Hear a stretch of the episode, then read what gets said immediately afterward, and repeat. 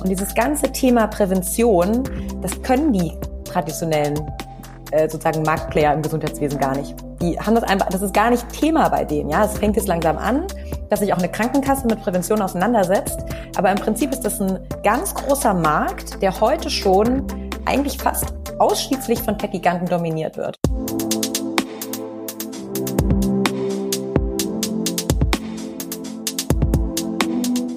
Hallo, willkommen zu unserem äh, buchbegleitenden Podcast zum digitalen Puls. Wir haben ein Buch geschrieben über das Gesundheitswesen.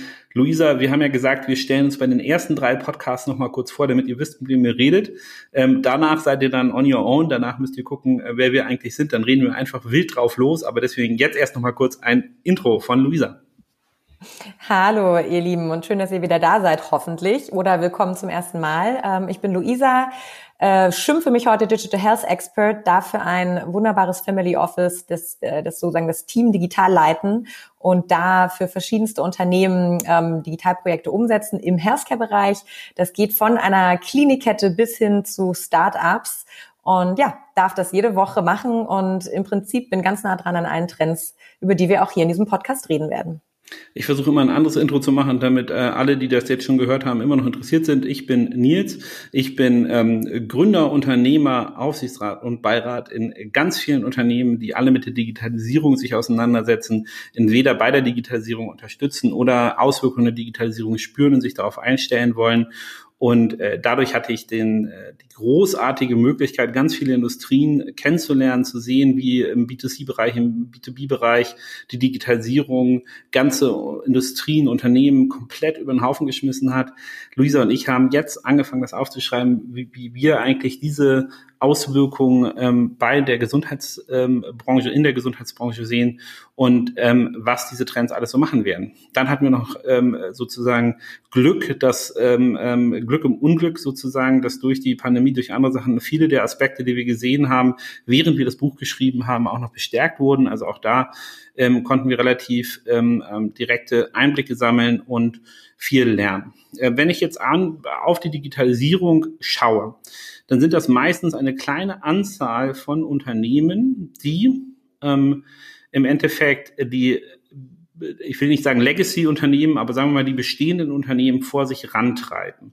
Ähm, wir haben das im, in der Handelswelt, nennen wir es mal GAFA, das GAFA-Monopol, Google, Amazon, Facebook und Apple sind diese vier Unternehmen, die in der westlichen Welt ähm, dort einen äh, wirklich eine komplette Veränderung gemacht haben. Man kann auch noch Microsoft dazu ziehen, ein paar andere. Aber wenn wir bei GAFA bleiben, bei dieser Abkürzung, dann hat man da eigentlich schon die Hauptakteure. Und ich finde es immer wieder faszinierend, ähm, dass ganz am Anfang viele der etablierten Industrieplayer, da hat man immer Schutzbehauptungen. Also sie sagen immer alle, ach, Herr Seebach, diese Industrie ist so anders und hier ist eine ganz andere Dynamik und äh, da braucht man ganz spezifisches Know-how. Und also sozusagen, ich könnte euch mit Schutzbehauptungen totschmeißen. Industrie für Industrie für Industrie. Mittlerweile argumentiere ich die auch gar nicht mehr, weil, weil äh, diese Unternehmen dann sehr schnell verschwunden sind, die sich darauf nicht einlassen. Da habe ich auch eine ganz harte Meinung zu, dass das Schutzbehauptungen sind, die nicht funktionieren. Wenn eine Industrie besondere spezielle Punkte hat, wie auch die, das Gesundheitswesen ohne Frage hat, dann hat man einen zeitlichen Vorteil, bis diese Unternehmen in den Markt kommen.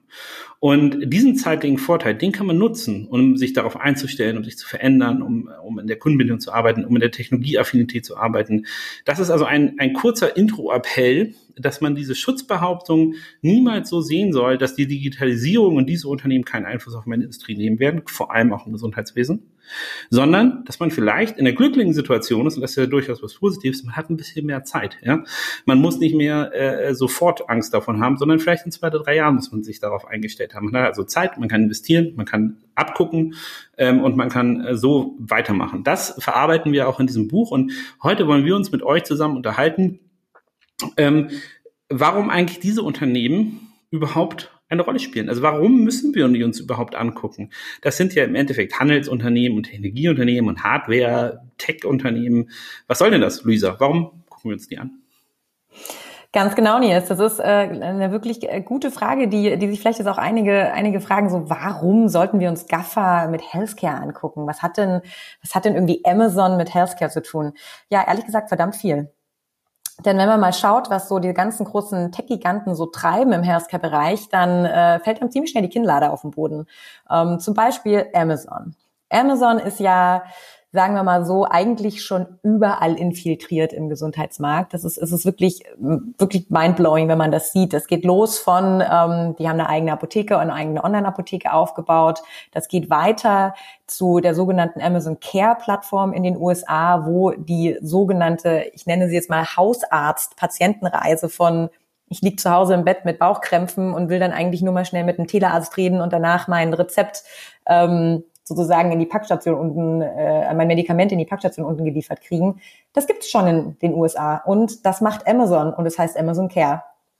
Und dann geht's noch weiter, äh, sorry Nils, äh, was, was auch was, was viele gar nicht so gar nicht so beachten. Ähm, so vielleicht noch eine Sache: Halo unheimlich mindblowing, was, was Amazon da macht, mit einem Tracker Gefühle zu analysieren. Also die finden auch immer wieder einen guten Engel, äh, muss ich sagen, dieses Team dort. Was ich aber noch ergänzen wollte, Amazon ist auch sehr aktiv im B2B-Business. Die mit, äh, mit Alexa werden inzwischen, können Ärzte inzwischen ihre Arztbriefe über Voice dokumentieren. Ähm, das, also man sieht, wenn man sich damit beschäftigt, die Tech-Giganten, die sind da. Und die machen viele Dinge, die wir heute gerne hätten im deutschen Gesundheitswesen, wie eine digitale Hausarztreise. Das gibt's bei uns heute noch nicht, aber in den USA ist das heute schon Realität und es ist nur eine Frage der Zeit, bis auch ein Amazon das hierher bringen wird. Genau, wir müssen einmal kurz einen Exkurs zu Halo machen. Wenn ihr das noch nicht gesehen habt, das Video, dann schaut euch das bitte an, was dort alles getrackt wird. Das ist wirklich zum, äh, zum Wegschmeißen, wie lustig das ist, was sie, was sie dort alles tracken. Also ihr werdet überrascht sein. Aber am Ende ist es so ein, auch ein bisschen äh, scary, wenn man dann sagt, äh, gesagt bekommt, wusstet ihr eigentlich, ob ihr heute wirklich gut drauf seid? Wir haben eure Stimme analysiert und wir können feststellen, ob du heute eher negativ oder positiv geredet hast. Und du denkst so, oh mein Gott. Ähm, also auf jeden Fall, das Video werden wir auch hier wahrscheinlich nur Notizen zum Podcast einmal verlinken, dass ihr euch das angucken könnt. Dieses Werbevideo euch anzuschauen, öffnet die Augen, wie diese Unternehmen eigentlich denken, welche Daten die erheben und wo die eigentlich herkommen. Ich glaube, ähm, ich würde gerne noch einmal ganz kurz strategisch einordnen, warum diese Unternehmen Interesse am, am, am, am Healthcare-Bereich haben. Erstens ist das eine Industrie, wo Menschen viel Geld ausgeben. Ja, also es ist eine, in, in wahrscheinlich jedem entwickelten Land eine der mit Abstand größten Branchen, in dem viele, viele Milliarden Umsatz sind. Also es ist erstmal attraktiv, in diesem Markt überhaupt aktiv zu sein. Und den zweiten Punkt, den, glaube ich, ähm, die Gaffers gezeigt haben, was sie exzellent können, ist, sie beherrschen den Endkunden. Sie haben einfach den solidesten Zugang zu uns, den man sich nur denken kann. Wenn ich etwas im Internet suchen möchte, dann bin ich bei Google. Ähm, mein Endgerät in der Tasche gehört entweder zu Google oder zu Apple. Das bedeutet, sie haben eine Gatekeeper-Funktion, die es in dieser Macht, glaube ich, noch nie in der Welt gegeben hat, wie sehr sie kontrollierend auf uns einwirken können. Das bedeutet, ähm, auch Amazon kann durch das Shoppingverhalten, durch die ganzen Services, die sie anbieten, rundherum sagen, was sind wahrscheinlich ich als nächstes konsumieren werde. Warum würde ich auch nicht Hells über die konsumieren? Ich vertraue der Brand ja schon mit ganz, ganz vielen anderen Aspekten meines alltäglichen Lebens. Wir haben, manche Menschen haben in jedem ihrer Räume im Haus ein ständig eingeschaltetes Mikrofon, wo die Alexa dieses Unternehmen komplett mithören kann die ganze Zeit. Das muss man sich vor Augen führen, wie sehr diese Bindung zwischen dem Endkonsumenten und den Gaffer-Unternehmen einzementiert ist. Also wenden sich diese Unternehmen natürlich auch einer Branche zu, wo viel Geld verdient wird. Und da können sie Services anbieten, von denen anderen A nur träumen können, weil sie gar nicht den Zugang zum Endkonsumenten haben. Sie können aber auch kontrollieren, wer der etablierten Akteure überhaupt noch Zugang bekommt. Also wenn man zum Beispiel den Mobilitätsbereich anschaut, wenn jetzt ähm, äh, irgendwie Apple sagt, nee, ihr kommt nicht in, in den App Store mit eurer App, dann ist das Geschäftsmodell tot, egal was man versucht zu machen, zu tun. Also das nur nochmal auf einer Metaebene erklärt, warum diese Unternehmen so mächtig sind, dass sie in jede Industrie rein können, weil ihnen der Endkundenzugang zur Nutzung freisteht und sie damit eine ganz wichtige Gatekeeper-Funktionalität haben, parallel dazu massiv viel Daten sammeln, daher Services sehr, sehr genau dahin anbieten können, ähm, wo ich sie eigentlich als Endkunde haben möchte. Genau, und was ich da noch ergänzen würde, ist ja auch die Entwicklung, über die wir im vorigen Podcast gesprochen haben, weg vom Kranksein hin zur Prävention. Und dieses ganze Thema Prävention, das können die traditionellen äh, sozusagen Marktplayer im Gesundheitswesen gar nicht. Die haben das einfach, das ist gar nicht Thema bei denen. Ja, es fängt jetzt langsam an, dass sich auch eine Krankenkasse mit Prävention auseinandersetzt. Aber im Prinzip ist das ein ganz großer Markt, der heute schon eigentlich fast ausschließlich von Tech-Giganten dominiert wird, weil Schritte tracken, machen wir mit unserem iPhone, machen wir mit einer Fitbit oder mit irgendeinem anderen Tracker. Und es sind nicht die Krankenkassen, die diese Tracker auf den Markt bringen oder weiterentwickeln. Und daher glaube ich auch, ist es, ist es super relevant, als äh, Marktteilnehmer sich auch einfach dieser Macht bewusst zu werden, die einfach heute schon da ist. Und ich will, also auch ich muss immer wieder sagen, es ist fast gruselig, wie allgegenwärtig äh, diese Gegenstände bei uns sind im täglichen Leben. Ne?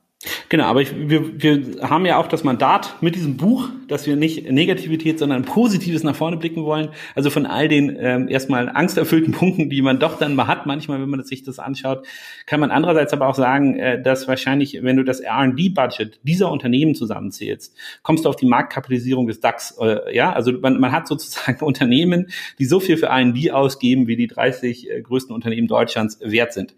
Und ähm, wenn ich mir das überlege, dass ein äh, selbst wenn es nur ein Bruchteil wäre, und ich glaube, es ist ein relativ relevanter Teil des R&D-Budgets, dass darin reinfließt, wie emanzipiere ich eigentlich den Gesundheitskunden, wie besorge ich dir mehr Daten, natürlich auch sich selber, aber erstmal ähm, das, was mittlerweile auf einem äh, Mobiltelefon von Apple vorinstalliert ist, an Tracking-Möglichkeiten, an Analysemöglichkeiten, an grafischen Darstellungen, die ich habe, dafür hätte ich früher sehr, sehr viel Geld bezahlen müssen.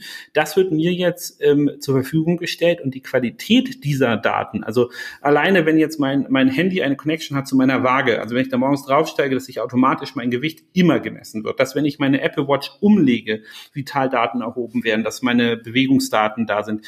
Damit kann ich ja äh, über einen langen Zeitraum Profil erstellen und Daten erstellen, die bereits ähm, dafür sorgen, dass bestimmte problematische Verhaltensweisen ähm, auf jeden Fall schon vorher sichtbar sind und ich viel früher eingreifen kann und dem Gesundheitskunden das, was er nämlich konsumieren möchte, nämlich Gesundheit und nicht Therapie, sondern Gesundheit, viel früher anbieten kann. Und das ist für mich auch eine ganz positive Seite, dass diese Unternehmen mit ihren Ressourcen, mit ihrem technologischen Verständnis und mit ihrem Ansatz, dass ultimativ der Kunde im Zentrum steht und das, was der Kunde konsumieren will, was für den erstmal auch positiv ist, ähm, geliefert wird. Das ist ja eine Neuerung, die wir bisher in Deutschland noch gar nicht hatten, wo auch gar nicht die finanziellen Möglichkeiten für bestanden haben, sowas äh, mit nach vorne zu treiben. Und es ist auch eine Sache, dass dieser abgeschottete Bereich Gesundheitswesen endlich mal aufgebrochen wird und der Standard, den wir am sozusagen Cutting Edge B2C Commerce haben, der wird vergleichbar gemacht mit dem Standard in der Gesundheitsbranche. Und für mich als Konsument von Gesundheitsdienstleistungen ist das ein, ein Quantensprung. Also für mich ist es unverständlich, wieso ich in einem Wartezimmer sitzen soll. Noch unverständlicher ist es für mich, äh, mit Kindern in meinem Wartezimmer zu sitzen. Also jeder, der Kinder hat, der weiß, dass das sozusagen, äh, das kommt äh, ganz, ganz kurz hinterm Ikea-Besuch am Samstag, ja, ähm, an, an, an Sachen, die man in seinem Leben nicht mehr haben möchte. Und ähm, ich glaube, all diese Verbesserungen, die kommen auch nur, weil es sozusagen eine Datenbasis gibt von mehr als 80 Millionen Deutschen, sondern eher von der Weltbevölkerung und Unternehmen, die diese Weltbevölkerung spielen wollen, in ihr R&D-Budget eingepreist haben, dass die dort ähm, Verbesserungen machen wollen. Also ihr seht, bei mir findet ihr einen relativ starken Fanboy dieser Entwicklung, weil bei all der Angst, die man hat über diese Datenhoheit, die dort erhoben wird, über diese äh, Datensammelei, die dort äh, passiert und, und, und auch die durchaus ähm, einfachen Aspekte, die man sich ausmalen kann, wo das mal nach hinten losgehen kann, ist es aber auch eine unglaubliche Chance, dass diese Player mit ganz viel Kapital in diesen Markt einsteigen. Und vielleicht da noch als, als letzten Kommentar, es sind ja dann nicht nur diese Unternehmen, sondern um dieses Unternehmen oder um diese Unternehmen herum bilden sich massive Ökosysteme, es bilden sich Venture Capital Geber und der Bereich in Deutschland, das ist glaube ich auch eine Sache, die wir eingehen, vor allem wenn ihr die Case Studies bei uns im Buch anschaut, die Investments, die im Moment erfolgen in den Gesundheitssektor, eben weil diese bahnbrechenden Entwicklungen sind, die führen dazu, dass wir alle irgendwann bessere Therapieverläufe haben werden, ähm, viel länger gesund bleiben werden, länger leben werden.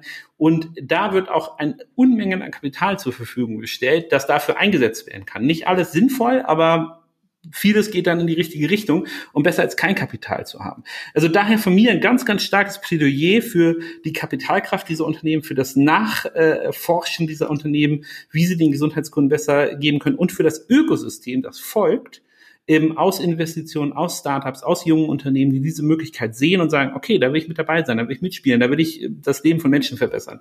Ähm, also ihr seht, ganz emotional und ein großer Fanboy. Äh, Luisa, bist du auch ein Fangirl von der Entwicklung? Äh, ich muss sagen, dass ich auch ein Fangirl bin. Äh, ich tracke auch seit geraumer Zeit alle möglichen Vitalwerte in meinem Leben und äh, finde das total spannend und es macht mir total viel Spaß. Was ich mir jetzt wünschen würde im nächsten Schritt, ist dann aber schon auch noch das Andocken sozusagen der Experten, der Fachmänner im, im Medizinbereich. Also es ist das, was mir als, also auch als Kunde, als Gesundheitskunde im Moment noch sehr fehlt, ist, ähm, dass diese ganzen Daten, die meine Apple Watch gerade sammelt, dann in den medizinischen Kontext gesetzt werden. Und ich glaube, das ist eigentlich die Hürde, die der Markt als nächstes schaffen muss. Ja, es ist super toll, dass die Tech-Giganten da sind und die machen auch total viel, aber auch sie stoßen irgendwann an die Grenze, wo sie kollaborieren müssen mit, mit den traditionellen Marktplayern. Ein gutes Beispiel, finde ich, ist da Pharma. Ähm, Google und Apple, also vor allem Apple, die haben mit, mit Pharma gepartnert und machen unheimlich viele Langzeitstudien im Moment. Das heißt Menschen mit Herzproblemen, ähm, Menschen auch mit Schlafstörungen. Es gibt da verschiedene Studien, die Apple gelauncht hat, wo du einfach an deiner Apple Watch gefragt wirst, willst du an dieser Studie teilnehmen? Ja, nein. Und dann werden über gewisse Zeiträume zwischen zwei und, glaube ich, 15 Jahren werden dann Daten gesammelt, die dann dazu genutzt werden, um Medikamente zu verbessern, um Therapien zu verbessern. Und das finde ich cool. Ja, traditioneller Player arbeitet zusammen mit mit mit Tech Player und bringen bringen irgendwie das das ganze Game into a next level. Natürlich, ja, ich weiß, Pharma schwieriges Thema, Daten schwieriges Thema, Natürlich muss der Gesetzgeber da einen Rahmen drum stricken, der ethisch vertretbar ist. Ich würde aber, wir können, glaube ich, an dieser Stelle auch sagen, dass wir hier innerhalb dieses Buches und dieses Podcasts uns jetzt nicht anmaßen, in diese ethische Thematik reinzugehen, sondern wir eher die Brille aufsetzen und sagen, was kann eigentlich wie dem Kunden helfen und wie sollte das irgendwie aussehen. Ähm, wir sprechen auch in unserem Plattformkapitel darüber, welche Kompetenzen eigentlich am Ende gewinnen werden. Und ja, die Tech-Player haben ganz, ganz viele Kompetenzen, Zugang zum Kunden, Technologie, Innovation, Kapital, keine Frage. Aber was denen halt fehlt, ist das Vertrauen.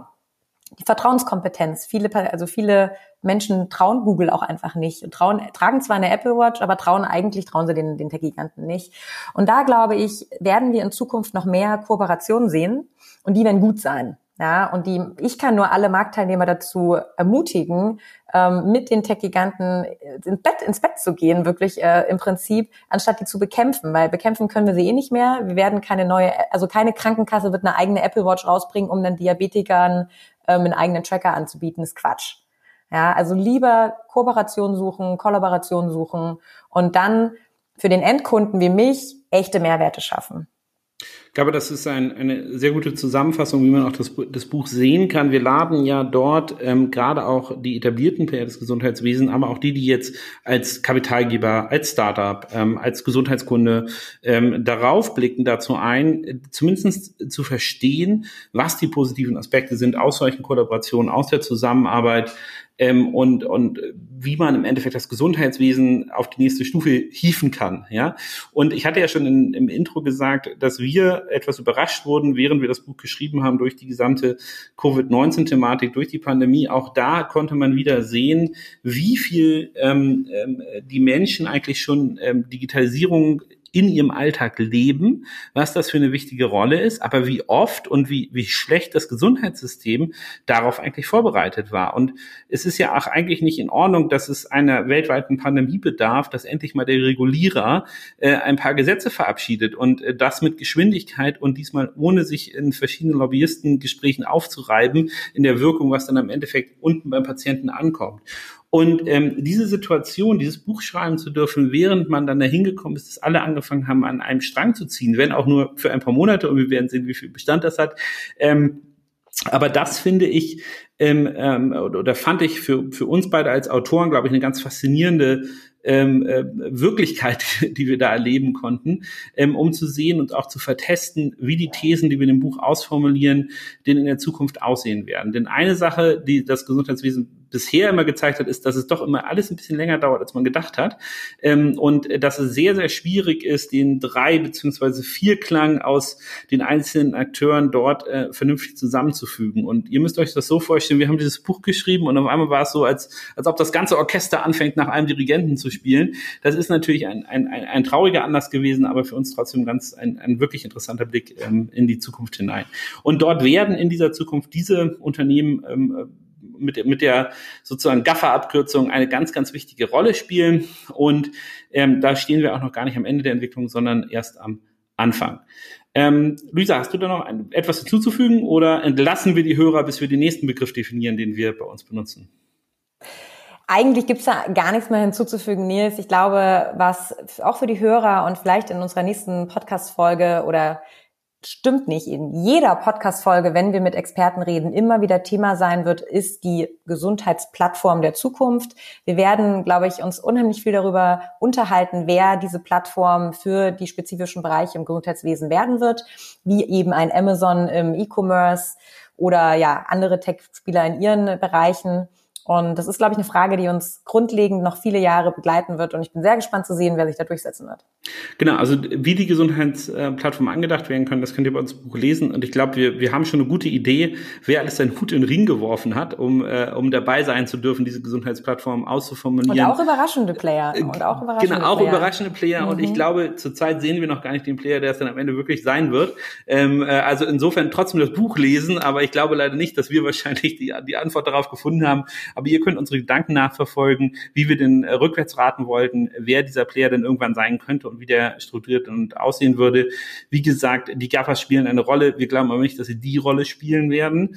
Ähm, und ähm, im Buch könnt ihr sehen, was, was da noch alles weiter gedacht wird.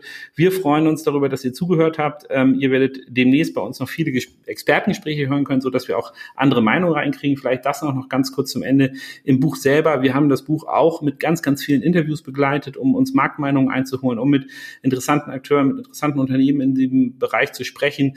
Ähm, auch das fassen wir da ganz gut zusammen und holen jetzt uns die Leute zurück hier in den Podcast, dass wenn ihr das Buch lest, ihr auch das nochmal vertont von denen bekommt, was sie denn denken, in welche Richtung das gehen kann. Also stay tuned sozusagen für äh, ganz viele spannende weitere Gespräche. Vielen, vielen Dank fürs Zuhören. Wir freuen uns.